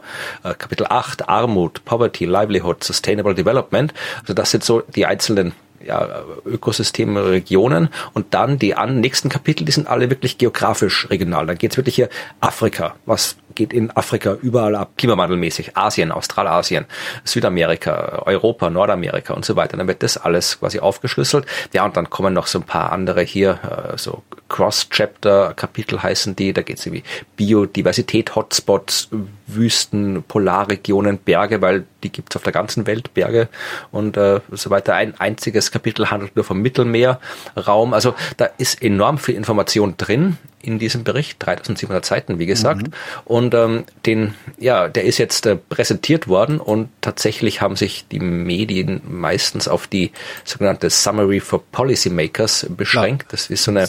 Muss ja auch schnell gelesen ja, werden natürlich. können. Ne? Ja. ja, natürlich. Also muss man, man, theoretisch kann man auch mal, natürlich kann man mit den, mit den wichtigsten Punkten anfangen. Macht ja auch absolut Sinn aus medialer. Sicht, aber man muss ja nicht nach dem ersten Tag aufhören, darüber zu berichten. Das man stimmt. könnte sich ja hinsetzen äh, und äh, Journalistinnen und Journalisten ausreichend gut bezahlen, dass die Zeit haben, diese tausend Seiten durchzuarbeiten und dann berichten die regelmäßig drüber. Kann man ja, ja machen. Ein, zwei, die das machen, gibt's ja sicherlich. Also die, ja, es gibt mich und die, in den Wochen die Claudia, die werden nicht bezahlt dafür. Wir machen es trotzdem. Ansonsten wüsste ich von keinem, der den, der die den ganzen Bericht durcharbeiten. Meldet euch, wir gründen eine Selbsthilfegruppe, ja. Also wenn wenn es die gibt, weil es doch, wir haben gerade letztes eine Making-of-Folge gemacht, um die Zeit zu überbrücken zwischen Bericht 1 und 2 und uns da ausgetauscht, wie man denn das angeht, so ein Ding zu lesen, zusammenzufassen mhm. und zu präsentieren. Aber auf jeden Fall sind halt die Schlagzeilen, die jetzt in den letzten Tagen erschienen sind, allein die reichen schon, dass man zumindest mal die Idee kriegen könnte, dass es relevant ist, sich das anzuschauen. Also ein Artikel hat äh, berichtet ziemlich gut darüber, was der UN-Generalsekretär äh, Guterres davon erzählt und der hat nicht wirklich, äh, ja, man kann ihm nicht vorwerfen, zurückhaltende Worte verwendet zu haben. Also er hat gesagt, ähm, Verzögerung bedeutet Tod. Ist so die, die Einsatzzusammenfassung von dem, was er gesagt hat. Ein bisschen länger. Äh, Wobei das ja jetzt auch nicht wirklich die, eine Neuigkeit ist. Wir ignorieren Nein. sie nur oder verdrängen sie. Ne? Ja, das, das kommt auch noch. Also ich, ich, ich lese mal kurz vor. Also, mhm. Die größten Verschmutzer machen sich der Brandstiftung unseres einzigen Zuhauses schuldig. Ja, er sagt, wir sind hier äh, äh der globale Energiemix, der ist kaputt. Äh, die fossilen Energieträger haben die Menschen im Würgegriff. Die Abhängigkeit ja, macht die Wirtschaft und Energiesysteme anfällig für geopolitische Schocks und Krisen, was wir gerade aktuell sehen. Ja, wir finden uns in einer Sackgasse der fossilen Energieträger und eben gesagt, Verzögerung bedeutet Tod. Ich kann dir ja. sagen, wie die mediale Bericht, also was, was in den Medien passieren wird. In, in spätestens drei Tagen werden wir die ersten Kommentare lesen, die äh, ihm Alarmismus vorwerfen ja, das wäre wahrscheinlich heute schon passiert, aber äh, ja, würde mich nicht wundern und dann natürlich wird es damit heißen, ja, aber wir müssen jetzt hier Ukraine und Gas und wir können ja nicht und wir müssen jetzt hier dann wieder, keine Ahnung, aber ich da ja ganz froh bin, bauen oder sonst was. Ja, so. Aber ich da ja ganz froh bin, dass ähm, jetzt äh, die, die FDP sogar in Deutschland äh, dieses Framing übernommen hat, zu sagen, erneuerbare Energien seien Freiheitsenergien was natürlich auch nach äh, all den Jahren, die sie dagegen äh, lobbyiert und sonst irgendwie was gemacht haben, ziemlich lächerlich ist, also auch so also als als Haltung lächerlich.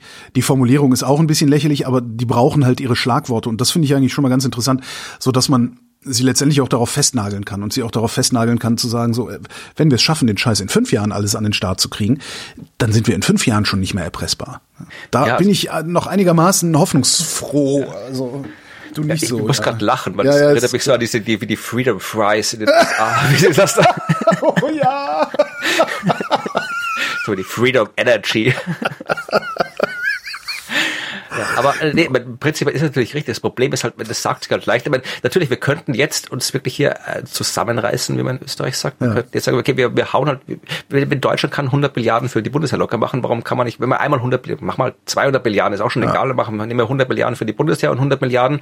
Damit bauen wir jetzt unser Energiesystem um. Das ist vielleicht jetzt hart, wenn wir es so schnell machen. Das ist stressig für zwei Jahre, aber dafür ist es getan. Ja, und da kann uns danach, können uns irgendwie alle irgendwie äh, Nein, zumal, der sonst hat irgendwie den, Buckel runterrutschen. Genau, zumal es eine, ähm, ich hatte, ich weiß nicht, kennst du Claudia Kempfert vom ja, ja, klar, klar, klar. Die, die tingelt ja auch rum und erzählt und sich den Mund fusselig.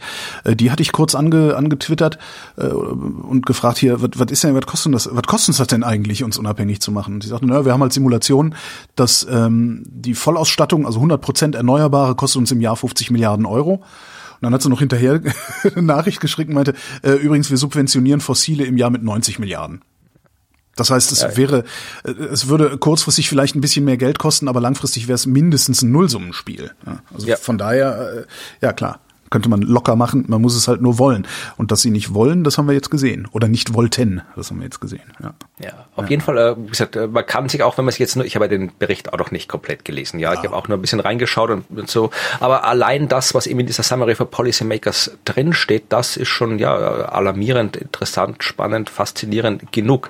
Also, äh, da ist viel passiert um diesen Bericht herum, weil es ist ja, bevor das veröffentlicht wird, gibt es ja immer noch mal eine große Konferenz, wo diese Summary for Policymakers erstellt wird. Das ist ja der Teil des Berichts, der einzige Teil des Berichts, wo eben nicht nur die Wissenschaft was zu sagen hat, sondern wo auch äh, alle 195 Länder, die im mhm. IPCC dabei sind, ähm, hier Abgesandte schicken, die dann, wo wirklich mit Satz für Satz wird durchgegangen. Da wird Wort für Wort, da wird um Wörter ja. gerungen. Ich habe mal ein Interview gemacht mit Josef Settele, der für den, ich glaube, vierten oder fünften Sachstandsbericht des, äh, der macht Tagfalter-Monitoring am Umweltforschungszentrum in Leipzig und der hat das mal erzählt. Der sagt, das ist ganz, teilweise ganz grauenhaft, äh, ob da hinkommt ein Oder oder ein Und und so. Also, ja. Hm. ja, also ich habe tatsächlich, wir haben auch in unserem Podcast mal irgendwie mit einem ähm, Daniel Hubmann gesprochen, der uns das genau erklärt hat und es ist auch interessant, also ähm, erstens mal, die Wissenschaft hat trotzdem das letzte Wort ja. und es ist alles transparent, das heißt, du kannst dann auch gucken, ja. wer was da reingeschrieben haben wollte. Also es ist jetzt nicht so, dass das jetzt irgendwie nur ein politisches Propaganda Ding ist.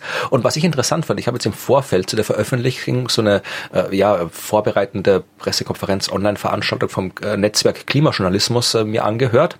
Und da war auch eben äh, eine, mir fällt der Name gerade nicht ein, dabei, die das erzählt hat, der gemeint, tatsächlich äh, wird unter Umständen in vielen Bereichen diese Summary for Policymakers wird lesbarer durch den Prozess, als es ja. vorher wird. Weil da natürlich halt ja nicht nur Fachleute jetzt dafür den Text verantwortlich sind, sondern eben auch ja äh, nicht Fachleute, die halt vielleicht, vielleicht eine Agenda haben oder nicht, aber sie hat ja. gemeint, dieses lange, lange Diskutieren. Äh, ab und zu wird es auch unlesbarer. Ja, also ich habe dann, wie wir in unserem Podcast die Summary for Policymakers von Teil 1 besprochen haben, haben wir teilweise äh, Bereiche gefunden, wo, wo wir wirklich überrascht waren, wie klar und deutlich das drin steht und dann waren wieder Sätze drin, wo man irgendwie, wo wir eine zehn Minuten diskutiert haben und bis wir mhm. rausgefunden haben, was der Satz meint. Ja, ja. Also, aber ja, also tatsächlich fand ich interessant. Also es ist, ein, ist interessant, die haben sogar die Konferenz auch verlängern müssen. Vermutlich haben sie auch irgendwie hat die Ukraine-Krise auch mit reingespielt gab es auch hier den, den, den Delegationsleiter von Russland, der auch sich ja durchaus der, der, der, nicht genau, unmutig war. Ja. Der, Im Namen aller Russen bittet er für die Unfähig, äh, entschuldigt er sich für die Unfähigkeit, diesen Konflikt zu verhindern. Wahnsinn. Diejenigen, die sehen, was passiert, können keine Rechtfertigung für diesen Angriff auf die Ukraine finden. Ja, muss man sich. Das muss man ja, immer trauen. Wenn man weiß, was in Russland abgeht, dann war wo, aber wo, wo, Wo sitzt der? Also vielleicht wohnt er nicht gewusst. in Russland, vielleicht wohnt er irgendwo in Genf. Möglich, so. ja. ja. Auf jeden Fall gut. Also von dem allen abgesehen, also, also es gibt da wirklich also die, die Abbildungen in der Summary for Policymakers. Wenn man sich Abbildungen anschauen will, dann schaut euch die an, weil die anderen im hinteren Teil, die sind meistens sehr viel ja, schwieriger, nicht unbedingt so zugänglich dargestellt.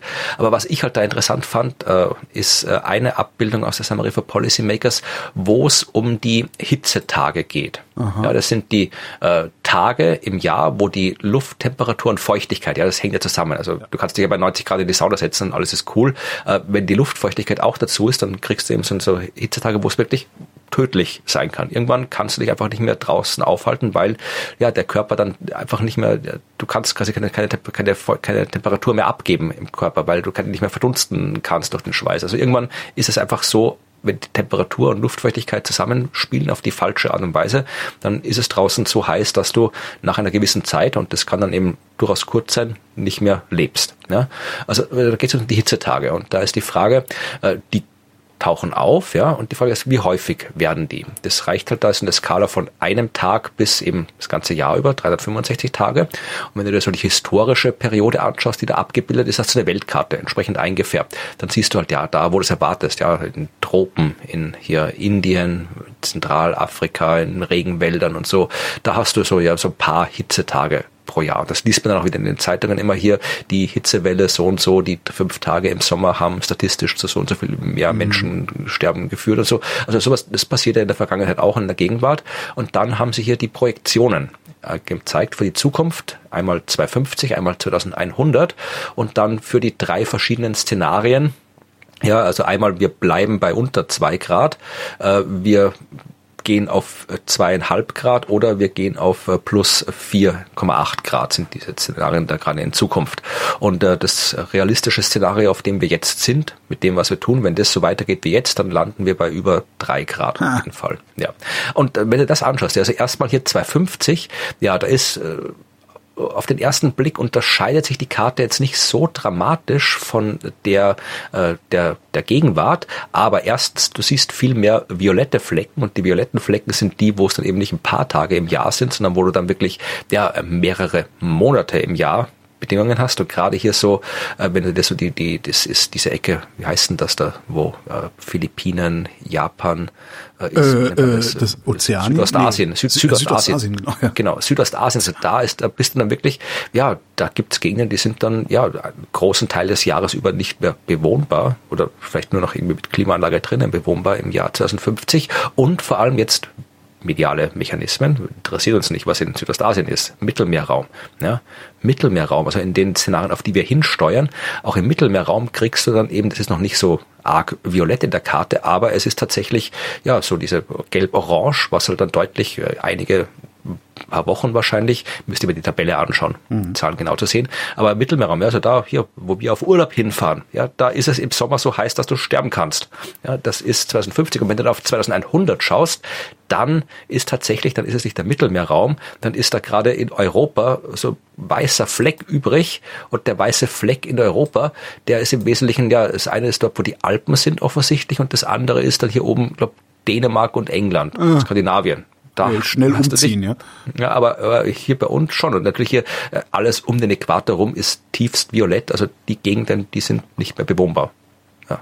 Und das ist schon so. Und wie gesagt, wir haben schon öfter darüber geredet. 2050 erleben wir noch 2100 wahrscheinlich nicht mehr, aber alle, die heute, mein, mein Neffe, der ja. erlebt es noch, der ist jetzt ja. neun, der hat sehr, sehr gute Chancen, 2100 äh, zu erleben. Ja, also das ist jetzt nicht die ferne Zukunft.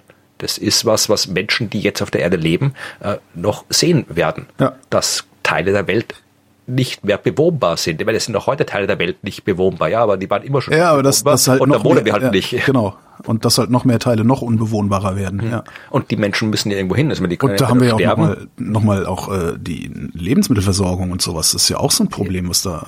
Äh, also weil so schnell, so schnell baut sich äh, nördlich des Polarkreises auch kein fruchtbarer Boden auf, wie wir ihn eigentlich bräuchten. ne? Ja, äh, es ist mehr als halt nur ein Problem. Ja, also es ist alles, alles voll mit Problemen. Und wie gesagt, trotzdem ist es halt immer noch so unverständlich, dass man, ja, also es ist ja schon verständlich, also es gibt ja durchaus psychologische, politische Mechanismen, warum wir nichts tun, warum wir immer zögern und dann immer andere Dinge wichtiger sind, aber es ist eigentlich, eigentlich ist es, ja, es ist nicht nachvollziehbar. Ja, die, man die logisch politische, nachdenkt. politische Zögerlichkeit, das ist, das ist wirklich faszinierend, ja. Weil- Also auf, auf persönlicher Ebene kann ich es absolut nachvollziehen, ne? weil äh, alleine ich wohne in einer Etagenheizung, die wird mit einer Gaszentralheizung betrieben. Ähm, was soll ich machen? Ne? Ich kann mich nicht alleine gegen die Eigentümergemeinschaft durchsetzen. Ähm, ich kann da lobbyieren, ich kann es versuchen. Die sind aber alle geizig oder dumm. Also werden sie nicht beschließen, dass wir hier irgendein alternatives Heizsystem für ich weiß nicht, so viel Geld einbauen, dass äh, jeder Wohnungseigentümer vielleicht nochmal 20.000 Euro ausgeben muss. Und genau das ist es ja, was passieren muss. ne? Das kostet, das kostet äh, den Staat Geld und es kostet aber auch jeden Einzelnen Geld. Und niemand von diesen Einzelnen ist bereit, so viel Kohle auf den Tisch zu legen. Da kaufen sich dann doch lieber ein neues Auto. Und das dann vielleicht elektrisch, weil dann haben sie ja was getan, was sie nicht getan haben. Ja, und das ist auch hier in diesem einem Bericht, den ich euch dann äh, gerne verlinke, wo dann auch die, es ist ein Zeitungsbericht, nicht der IPCC-Bericht selbst, Ja. wo halt der, der sehr schön ausführlich darüber berichtet und auch diese Grafiken zeigt und auch Leute interviewt und zitiert. Und äh, ich sehe gerade den Namen nicht, aber das sagt auch irgendwie, ja, die, die, es gibt ein geringes Gefühl der Dringlichkeit bei der Politik. genau. Das ist halt das Problem, weil äh, es ist ja, es ist halt der Klima, der ist halt kein Asteroideneinschlag, ja, sondern er ist wie ein Asteroideneinschlag, nur sehr langsam, aber die Folgen sind mindestens genauso dramatisch. Und da, dass man da jetzt irgendwie, dass man die Medien nicht dazu bringt, das auf eine Art und Weise zu begleiten, die halt über mehr als, wenn ein Bericht rauskommt, sagen, wie arg es ist, weil äh, und und ich weiß nicht, dass man das irgendwie auf eine Art und warum, warum gibt es keinen Live-Ticker, ja, weil es halt irgendwie, ja, weil das nicht funktioniert medial, weil nicht jede, alle fünf Minuten was passiert, wo man Experten vor die Kamera ziehen kann, was Neues. Aber im Prinzip irgendwas, ich bin kein, ich bin kein Medienexperte, Naja, aber irgendwas was, muss halt was zum einfallen. Beispiel, was man zum Beispiel machen könnte, ist halt, es ist natürlich ist es auch so ein bisschen, ein bisschen, äh, wie nennt man das denn, so ein bisschen billig, aber ähm, die Uhr vor den Hauptnachrichten, ne, die so, wo der Sekundenzeiger auf 8 Uhr zuläuft, da könnte man ja noch eine Uhr einblenden, wie viel, wie viel Kohlenstoff wir noch raushauen können. Wie Dann viel dir Platz, jemand wie viel, Alarmismus vor. Genau, genau, das ist das Problem. Da wirft ja jemand Alarmismus vor. Ich meine, da gab es ja schon bei dieser Diskussion um Klima vor acht, anstelle von Börse vor acht, gab es ja von, von irgendwo in der ARD Ja. Tatsächlich die Antwort, naja, nee, äh, wir wollen da keine Politik machen. Ja, Das heißt, es ist ja noch nicht mal, das ist, das, das scheint noch nicht mal bei, bei, bei, bei den äh, Top-Qualitätsjournalisten und Entscheidern angekommen zu sein, äh, was das Problem eigentlich ist. Und dass es nicht darum geht, Politik zu machen, sondern es gibt ein Problem. Und die Lösung für das Problem, die ist sehr, sehr eindeutig.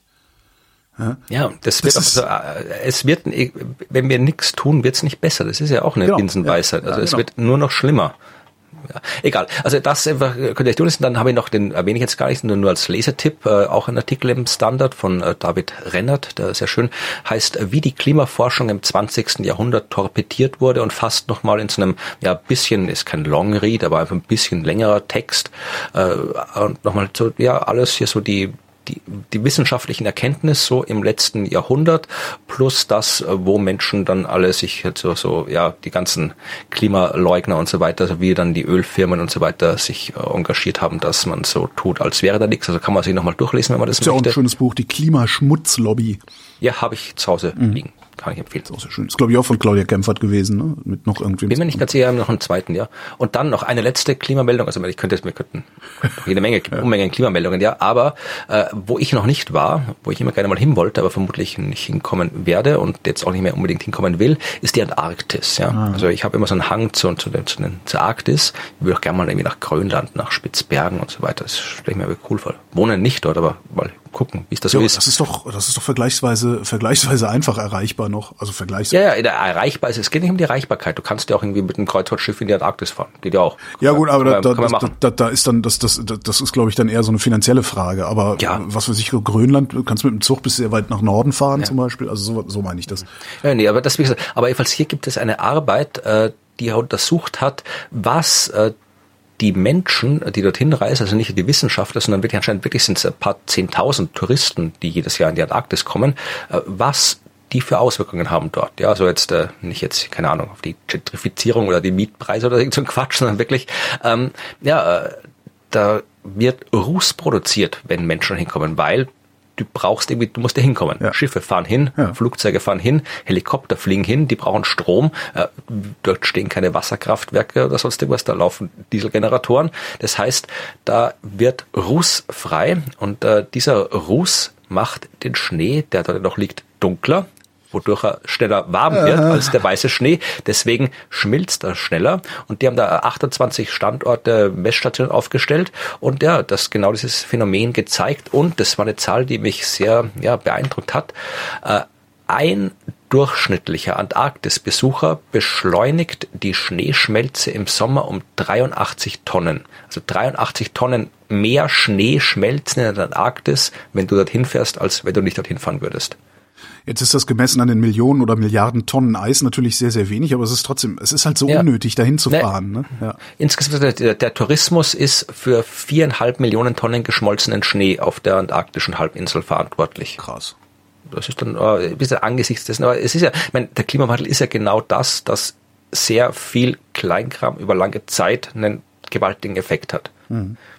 Ja, also natürlich, wir müssen da, es ist halt so, ich habe auch in einer von den letzten Klimafolgen darüber gesprochen, da hatten wir so eine Arbeit über die CO2-Abdruck der Forschung. Ja, also Forschung, Klar. Äh, ob, wenn du jetzt den Computer einschaltest, äh, wird CO2 frei. Wenn ich mit dem Flieger zur Konferenz fahre, wird noch mehr viel CO2 frei. Ja, wenn ich wenn du Beschleuniger dann, betreibst, was glaubst du, was da Oder was auch immer, ja. Oder hier, äh, ja, wenn du eine Sternwarte baust. Also natürlich wird da überall CO2, wir können ja nicht alles einstellen. Ja, also gerade die Wissenschaft, auch die Wissenschaft muss auch in der Antarktis forschen, gerade die Klimawissenschaft muss dort forschen. Das heißt, du kannst nicht alles einstellen einstellen. Aber man kann sich vielleicht überlegen, wie man es machen kann, dass es möglichst wenig äh, Auswirkungen hat und vor allem, ja, man muss nicht unnötig gerade dorthin fahren. Ja, also die Tourismus in der Antarktis könnte man vielleicht wirklich ja, beschränken, ein Obergrenzen, was weiß ich. Also ja, aber das müsste man eigentlich, hätte man auch den Tourismus in den Alpen längst äh, beschränken oder einschränken oder, oder wandeln müssen und es ist auch nicht passiert. Vielleicht sind wir tatsächlich einfach verloren. Kann ja gut sein. Ja. Tja. Ähm, noch eine anderes, kurze Meldung, ansonsten habe ich nichts mehr. Anderes Problem, anderes Problem ist ja äh, Mikroplastik und mhm. äh, deutsche WissenschaftlerInnen haben jetzt rausgefunden, dass längerlebige Pflanzen, Bäume, Mikroplastik aufnehmen und speichern können. Und die haben sich die Hängebirke angeguckt, weil die Hängebirke nämlich äh, schon jetzt die benutzt. Immer so ab. Äh, genau. Äh, sie wird auch als Sandbirke oder Weißbirke bezeichnet. Ähm, die benutzt man jetzt schon, um Schwermetalle und andere Schadstoffe aus dem Boden äh, aufzunehmen, also, also Industrieschadstoffe aus dem Boden aufzunehmen, zu speichern. Und es gibt Mikroorganismen auf der Birke leben, die, die können teilweise Stoffe abbauen. Ähm, was diese Birke auch macht, ist sehr nah an der Oberfläche Wurzeln zu schlagen. Und sehr nah an der Oberfläche, da kommt das meiste Mikroplastik im Boden vor. Ähm, was sie gemacht haben, ist, sie haben äh, Mikroplastik markiert zwischen 5 und 50 Mikrometern Größe, markiert, um zu gucken, wo ist es denn hin, haben äh, Birke, beziehungsweise nicht gepflanzt, sondern Mikroplastik ausgebracht im Boden um die Birke herum, haben nach fünf Monaten nachgeguckt und haben gesehen, dass äh, die Birke in unterschiedlichen Ecken der Wurzeln zwischen 5 und 17 Prozent des Mikroplastiks aufgenommen haben. Das heißt, man kann Birken benutzen, um Bo Böden zu sanieren. Und das finde ich eine ziemlich gute Nachricht. Ich finde Birken auch hübsch. Ja, davon mal ganz abgesehen. Ich war ja mal am ältesten, äh, ich glaube, das ist der, El der, der, der, nee, der nördlichste Birkenwald der Welt. Der stand in Norwegen. Zumindest sind wir dran vorbei äh, gelaufen und eine Freundin, die da wohnt, meinte, das ist der nördlichste Birkenwald der Welt. Der ist äh, 50 Jahre alt oder irgendwie sowas. und die Bäume waren halt so 2,50 Meter hoch. das war sehr geil. Ja, aber die wachsen halt kaum. Ja. Ja, ja, klar, aber die wachsen halt so langsam, dass es ewig dauert. Ja. Ja, dann habe ich noch einen den äh, Lesetipp oder Lesetipp, Lesetipp. Ist, das, ist, ist eine wissenschaftliche Arbeit, das ist jetzt kein Lesetipp, aber ja einen, wer sich tiefer eingraben will, Recherchetipp. Wir reden ja hier oft nicht nur über Wissenschaft, sondern auch über Wissenschaftskommunikation ja, ja. und machen uns Gedanken darüber, wie man äh, Wissenschaft äh, kommuniziert und in die Welt kriegt. Und da ist natürlich zu wissen, wir könnten ja genauso gut hier auch äh, lustige YouTube-Videos oder TikTok, äh, ich weiß nicht, wie auch immer TikTok heißt, TikTok-Dinger machen. machen Ja, oder sonst irgendwas. Und ähm, das ist die Frage, was ist denn, was funktioniert denn am besten? Für die Wissenschaftskommunikation jetzt. Genau. Mhm. Ja, und da gab es jetzt irgendwie eine ähm, gerade erst äh, erschienene Arbeit, ja, 22. Februar, ja, also tatsächlich noch sehr, sehr neu, von der Uni Bayreuth. Und da geht's um äh, Videopodcast und Online-Artikel. Also jetzt der Spezialfall ist hier als Ernährungswissenschaft, aber behaupte ich jetzt mal, lässt sich vermutlich auch übertragen auf äh, viele andere Naturwissenschaften. Ja, und die haben halt im Wesentlichen untersucht, äh, ja, du hast äh, Online-Texte auf irgendwelchen Homepages, Blogs oder sowas, du hast Podcasts, du hast Videos und die Frage ist, was funktioniert am besten? Und die haben dann wirklich eben ja äh, äh drei, 320 äh, Teilnehmerinnen äh, untersucht und äh, geschaut, ja, wie funktioniert das alles. Wie gesagt, das ist eine bisschen längere Arbeit, drum äh, kann ich jetzt die Details, habe ich jetzt nicht alle mehr angeschaut, mhm. aber es geht ja um die Ergebnisse. Äh, eine, eine Zwischenergebnisse, wir wollten noch kurz äh, präsentieren. Da geht es darum, ja, äh, was haben denn die Leute quasi tatsächlich auch benutzt? Also das dürfte eine, eine Umfrage gewesen sein, also wie sie sich informiert haben. Und da ist tatsächlich, ja, ähm, Podcasts mehr als die Hälfte, 52,8 Prozent haben es tatsächlich nie genutzt. Äh, aber in dem Fall ist aber naja, aber, aber was ist das für eine schlechte Umfrage? Das ist ja nein, aber ist egal. Aber es ist es ist also ich habe Methodenkritik. ja, ja, aber äh, wie gesagt, ähm, es sind auch hier wahrscheinlich geht es auch noch um um, um speziell spezifisch auf Ernährungswissenschaft. Ich weiß jetzt gerade nicht. Wie gesagt, ich habe die auch erst in der Stunde vor Aufnahme habe ich die auf Twitter, äh, ist mir die zugesteckt worden, mhm. äh, diese Studie, darum habe ich die, die ist interessant, darum wollte ich sie erwähnen. Also das am meisten, so, die Verteilung ist ja, ist hier äh, Text, ja, also Text, da ist so, ja, jeweils fast, äh, fast 30 Prozent, die ist so, ja, ein paar Mal die Woche, äh, benutzen.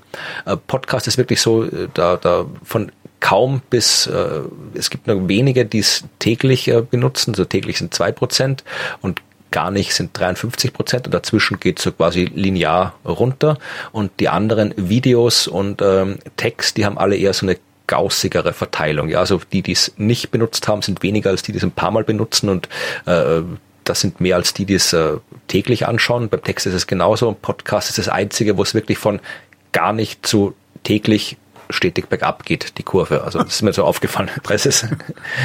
da ist quasi die, die Leute, die es halt ab und zu mal, also es gibt wenig ab und zu Podcast-Hörer in dieser Grafik, ja. weil dann wären die in der Mitte, dann hättest du so eine Gauss-Verteilung, wo in der Mitte Aber was machen wir denn jetzt? Ist. Florian. Nein, nein, ist noch nicht fertig. Was, was, was, nur, wo, wo sollen wir denn jetzt hin?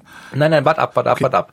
Erstens mal, das war jetzt einfach nur eine Figur, die mir beim Durchscrollen aufgefallen ist, diese Abbildung. Äh, es geht ja um die, die das, das war eigentlich das Resultat. Ja, Das Resultat ist ja tatsächlich, dass sie geschaut haben, äh, wie lässt sich das Wissen verbreiten. Und da zitiere ich jetzt aus dem, aus den Conclusions.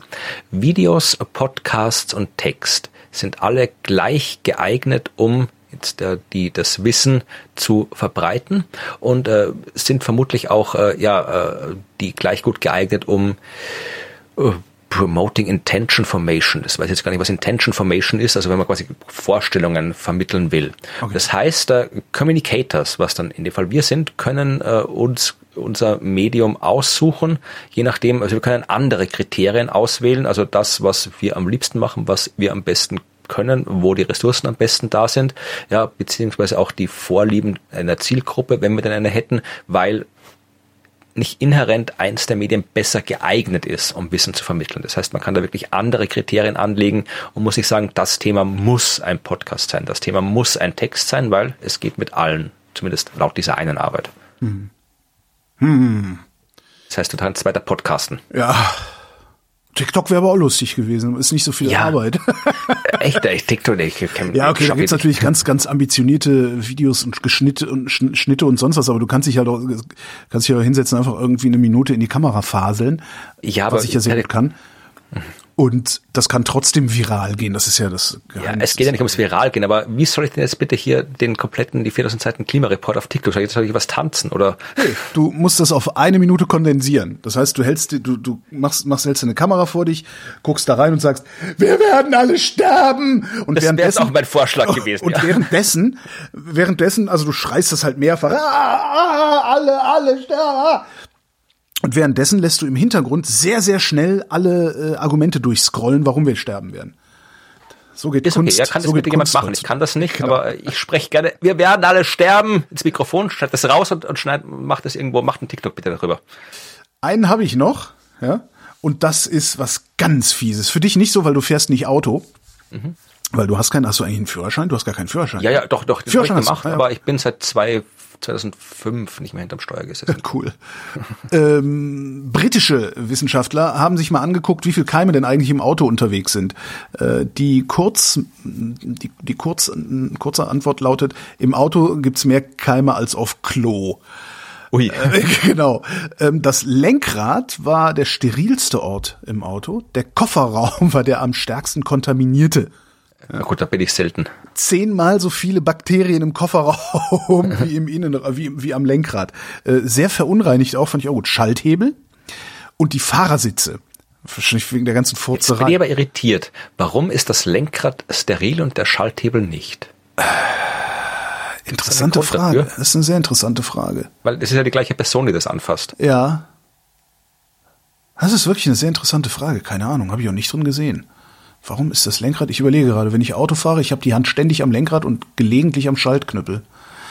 Zerstöre ich vielleicht dadurch, dass ich da ständig hinpacke, Bakterienkulturen wieder? Was oder ist das, weil ich mit sauberen Händen einsteige und zuerst das Lenkrad anfasse und dann, ich weiß, eine gute Frage. Ja, vielleicht weiß das ja jemand. Das gerade Rücksitze. Rücksitze und Armaturenbretter waren einigermaßen sauber. Und insbesondere haben sie in den Kofferräumen auf dem Fahrersitz gefunden unseren guten alten Freund E. coli, Kackebakterien.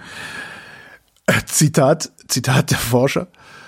Das sollte man bedenken, wenn man Lebensmittel im Kofferraum transportiert oder heruntergefallene Chips vom Sitz aufhebt und isst. Ich würde zweimal darüber nachdenken. Zitat Ist Ende. denn, äh, Autofahren ist doch keine Chips. Doch. Autokeime. Aber das ist, wie oft man das schon gemacht hat, so irgendwie so eine McDonalds-Fritte irgendwie runtergeworfen. Oh, hops, äh, naja, drei Sekunden Regel. Nee, ist nicht. Ja, also jetzt, wenn ihr in die Waschstraße fahrt, immer die Fenster offen lassen. Ja, genau. Ja, oder einfach hier das, das, äh, das Desinfektionsmittel, das ihr sowieso nicht mehr benutzt, das ihr eingelagert habt äh, während der Pandemie, einfach großflächig im Auto verteilen. Gibt's einen Werbeblock? Äh, nee, nicht wirklich. Also es ist passiert, glaube ich, oder, oder warte mal, ja, oh, doch, doch, doch. Äh, jetzt kann ja wieder was, äh, bisschen, bis es erscheint, kann ich das bewerben. Ich komme nämlich nach Deutschland. Ja, das ist jetzt gar nicht mehr so lange hin, bis ich nach Deutschland komme. Äh, wenn nicht wieder irgendwas Dramatisches passieren sollte, äh, wird es am 16., am 17., 18. und 19. Äh, Auftritte Science Busters Shows in Deutschland geben. Und zwar am 17. März Ja. in Hachenburg. Was? Ähm, Hachenburg. Wo das ist nicht Bayern. ist? Das ist, das ist, ist irgendwie so ein Stück südlich von, südwestlich von, südöstlich von Köln, glaube ich, ist Hachenburg. Hachenburg? Nee. Ja. Nee, hör, nee. Hachenburg. Doch, doch, doch. Ich ich bin Kölner, ich, ich hab noch nie was von Hachenburg gehört. Ja, Jetzt es ist nicht auf. direkt bei Köln. Es ist Im da. Äh, Westerwald, Alter. Das ja, Super. Aber es ist immer so schön. Der, der Blick aus dem Ausland ist ja, kannst ja mit jedem Land machen, ne? Also, weil Wien und Graz liegen ja praktisch auch nebeneinander. Und ja, ihr tun sie tatsächlich. tun sie tatsächlich ist scheiße. Aber you get the point. Nein, also Hachenburg ist in Rheinland-Pfalz, das ist schon mal was ganz, ganz Nein, anderes. Rheinland-Pfalz, das ist, ich bin hier, das ist, das ist Rheinland-Pfalz da hinten. Das ist im Westerwald. Ich muss mal rausscrollen. Ah ja, hätte ich jetzt nicht so, so oben. Aber Das ist okay, nördliches, nördliches Rheinland-Pfalz, ja, ja. Also wenn ich auf der Karte zoome, dann sehe ich da Köln, Bonn, Genau, äh, ja. Siegen. Also so, wenn du von eine Linie von Köln nach Siegen ziehst, Ja. so bei der Hälfte nach unten ein Stück. Ja, und du weißt ja, was Ja. schlimm, das einzige, das einzige, was schlimmer ist als verlieren. Siegen. Ja. Ich war mal dort. Ich bin nicht sicher, ob ich widersprechen soll. Aber Ich war mehrfach ja, also dort. da sind Ja. in Hachenburg am 18., das finden wir leicht auf der Karte, sind wir in Stuttgart. Mhm. Und am 19., das finden wir noch leichter, sind wir in München auf äh, Am dem 19. Auftritt. seid ihr in München? Ja, Ach. 19. März. Mal gucken, je nachdem, wo ich am 19. bin. Also ich, war, ich werde am 19. in Bayern sein, das weiß ich. Äh, Ich weiß nur noch nicht genau, wo ich sein werde. Wenn ich, wenn ich an München vorbeikomme oder so, versuche ich, versuche ich Sag mir rechtzeitig Bescheid. Ja. ja, und dann, äh, wie gesagt, dann noch wieder hier äh, äh, Wien am 21., Linz am 22. Aber enden, ich will mal Deutschland, drum dachte ich, sage ich Bescheid. Wie ist denn eigentlich- wollt. Wie, wie ist denn eigentlich im Moment mit äh, Corona-Regeln dann ähm, bei euch? Ach, gibt's, äh, so wie in Deutschland. Bei uns ist ab 5. März gibt es keine Corona-Regeln mehr. Also im, im äh, Supermarkt und so Apotheken, Drogeriemärkte, öffentliche Verkehrsmittel, da ist noch Maskenpflicht. Ja. Und alles andere gibt's nicht mehr. Ja, ja. Auch, auch selbst bei so, bei so Großveranstaltungen dann sozusagen. Nee, also so, abgeschafft. Ist jetzt irgendwie hier, haben wir beschlossen, wir brauchen das nicht mehr. ist auch ein bisschen mutig. Aber ja. ihr, ihr, ja, oder gut, ihr macht das zehn Tage später. Also ja, es, es ist nicht weniger mutig. Ja. Doch zehn Tage weniger mutig. Also wir Ja. gucken, wie es euch geht und dann Ja, das heißt, ich komme dann schon schon äh, frisch verkeimt aus Österreich. Ab, wenn, ab, wenn am 15. hier alles abgeschafft wird, bei euch bin ich am 17. dort und bringe meine Keime frisch in eure ungeschützte Ich Theater. mag den Scheiß aber nicht kriegen. Ne? Ich habe jetzt äh, Ja, ich auch nicht. Letzte Woche letzte Woche habe ich wie durch. Ich habe noch nie, ich bin noch noch durchgekommen. Also Ach so, das noch gar nicht, nichts. Nicht infiziert. ah, nee, sehr nee. gut. Ja, ich, ich hatte ja. Ähm, und dann habe ich letzte Woche, ich glaube, zwei oder drei Arbeiten gesehen, die ähm, festgestellt haben, dass eine äh, Corona-Infektion deine naiven T-Zellen dezimiert. Und wenn ich das richtig verstanden habe, jede Corona-Infektion. Das heißt, immer wenn du dich mit Corona infizierst, altert dein Immunsystem schneller, als es eigentlich hätte altern sollen. Ja. Da hab ich auch gedacht, nee, komm, hör doch auf. ey. Nee, nein, ich mach das auch nicht. Man guck mal, es gibt ja, du kannst ja trotzdem immer noch, du musst ja nicht, nur weil alle sagen, es ist nichts, kannst ja trotzdem noch Maske aufsetzen. Also auch jetzt, wenn wir hier Fernsehaufzeichnungen machen, wir haben trotzdem hier irgendwie 2G plus Test am Fernsehset. Und es gibt auch einige Theater in Wien, äh, wo tatsächlich äh, dann auch von den Leuten sagt, wir brauchen 2G und äh, Test. Und Wien selbst ist, glaube ich, noch der einzige Ort, wo es noch ein bisschen strenger ist. Ich glaube, da haben die noch die, Hm. Ach ja, und- auch vorbei. Ich habe da auch den Da- da- Überblick verloren. Man, man ist Weiß da ja ja auch, mehr. Ich glaube auch, man ist da ja dann auch unter, also ich glaube, wenn ich zu einer Science Busters Aufführung gehe und da mit einer FFP2-Maske sitze, wird mich auch niemand blöd angucken, weil da genug Leute Nee. sitzen, die intelligent genug sind zu begreifen, was ich da tue. Also das Problem hast du ja dann doch eher mit diesen komischen Umstürzler-Spaziergängern ähm, und, und sonstigen Klugscheißern, die dann meinen, dich in der Öffentlichkeit blöd anquatschen zu müssen, weil du eine Maske trägst oder so. Ja, Aber das sind ja dann doch die wenigsten, die sowas machen. Müssten wir mal hier eine Studie machen, ob mehr Leute bei Dieter Nuhr oder bei Science Busters Shows sich anstecken. Florian Freistetter, vielen Dank. Vielen Dank, Holger. Und euch vielen Dank für die Aufmerksamkeit.